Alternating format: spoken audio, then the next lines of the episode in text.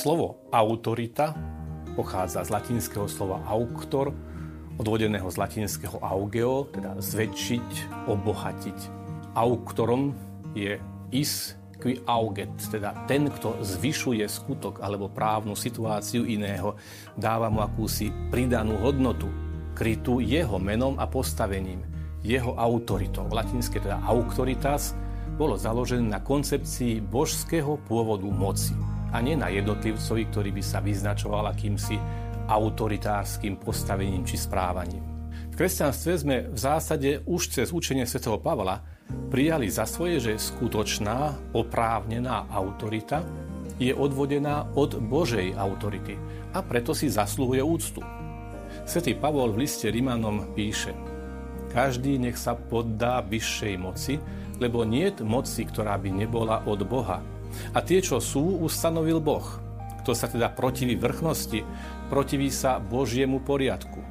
A tí, čo sa protivia, sami si privolávajú odsúdenie, lebo Vladárov sa nemusí báť ten, kto robí dobre, ale ten, kto robí zle. Chceš sa nebáť moci? Rob dobre a dostaneš od nej pochvalu. Veď ona je Božou služobníčkou pre tvoje dobro. Ale ak robíš zle, potom sa boj, lebo nie nadarmo nosí meč. Je Božou služobníčkou, vykonávateľkou hnevu na tom, kto robí zle. Preto sa treba podriadiť a nie len zo strachu pred hnevom, ale aj kvôli svedomiu. Preto platíte aj dane, lebo tí, čo ich vyžadujú, sú Boží služobníci. Dávajte každému, čo ste dlžní. Komu daň, tomu daň. Komu clo, tomu clo. Komu bázeň, tomu bázeň. Komu česť, tomu česť. Nebuďte nikomu nič dlžný, okrem toho, aby ste sa navzájom milovali. Veď kto miluje blížneho, vyplnil zákon. A pripomeňme si, že tieto slová svätý Pavol napísal v časoch rímskeho cisára Nérona, ktorého zaiste nemôžeme pokladať za nejaký vzor kresťanských cností a ktorého jeho súčasníci oprávnene pokladali za tyrana, narcisa a nemravníka.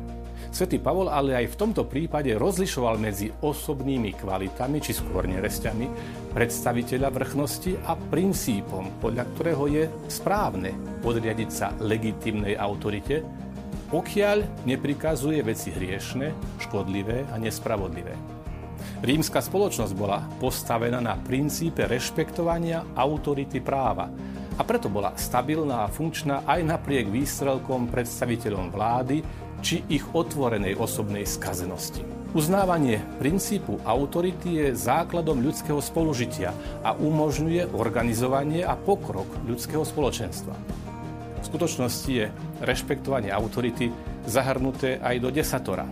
Vieme, že tradičný katechetický text 4. prikázania je cti svojho otca a svoju matku. Samozrejme, že jeho zmysel nespočíva len v prejavoch vonkajšej úcty voči rodičom či v rámci rodinných vzťahov, ale hovorí nám všeobecne o princípe úcty a akceptovania akejkoľvek oprávnenej autority. V najširšom zmysle slova je to prikázanie, ktoré zdôvodňuje a upevňuje štruktúru medziľudských vzťahov i vzťahov k legitimnej autorite. Nestačí totiž, keď sú tieto založené len na čisto svetských zákonoch s ich detailne rozpísanými požiadavkami a sankciami. To by sme museli žiť pod neustálou policajnou kontrolou.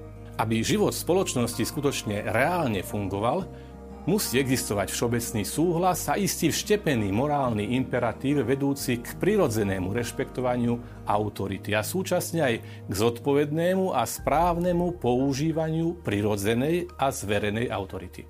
Toto prikázanie sa vzťahuje aj na povinnosti žiakov voči učiteľom, zamestnancov voči zamestnávateľom, podriadených voči svojim predstaveným, občanov voči svojej vlasti a voči tým, ktorí ju spravujú a v nej vládnu.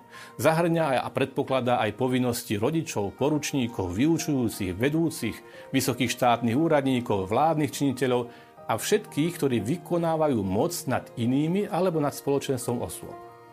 Je to teda prikázanie, ktoré v skutočnosti ale platí obojsmerne pretože vyžaduje rešpektovanie autority, ale súčasne zavezuje aj toho, kto autoritu má, aby ju používal správnym spôsobom a zodpovedne a aby ju nezneužíval.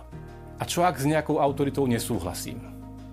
Záleží na tom, čo je dôvodom môjho nesúhlasu a akou formou ho prejavujem. Pokiaľ je to len preto, lebo nositeľ autority je mi osobne nesympatický, alebo možno nesúhlasím s nejakými jeho názormi, to ma ešte neoprávňuje k ignorovaniu zákonov či poškodzovaniu princípov medziľudského spolunažívania, ktoré je založené na rešpektovaní legitimných pravidel. Pokiaľ nositeľ autority nerešpektuje Božie zákony, ale ide pritom len o jeho osobné správanie a nenúti k ničomu podobnému svojich podriadených, samotná táto skutočnosť ma ešte neoprávňuje k nerešpektovaniu jeho správnych a legitimných príkazov. Napríklad, bývalá komunistická vláda zaiste, že nerešpektovala Božie zákony, ale to ma neoprávňovalo napríklad k prekračovaniu obmedzenej rýchlosti na cestách, či k nedodržiavaniu všeobecne užitočných a správnych zákonov. Na druhej strane, ak existujú legitimné dôvody a prostriedky na zmenu osôb, ktoré sú nositeľmi autority, je môjim právom, ba aj povinnosťou, vyberať za nositeľov autority osoby hodné, mravne bezúhonné a také, od ktorých môžem oprávnene očakávať, že aj ich osobný život bude v súlade so správnymi zákonmi a pravidlami, dodržiavanie ktorých budú vymáhať aj od iných.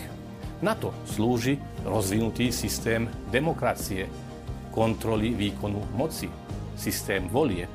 V prípade, že autorita hrubo porušuje Boží zákon, vytvára k porušovaniu Božieho zákona aj predpoklady pre iných, ba priamo núti k tomu aj svojich poddaných, mám právo a niekedy priam povinnosť zoprieť sa jej. Pretože v konečnom dôsledku Boha treba viac poslúchať ako ľudí.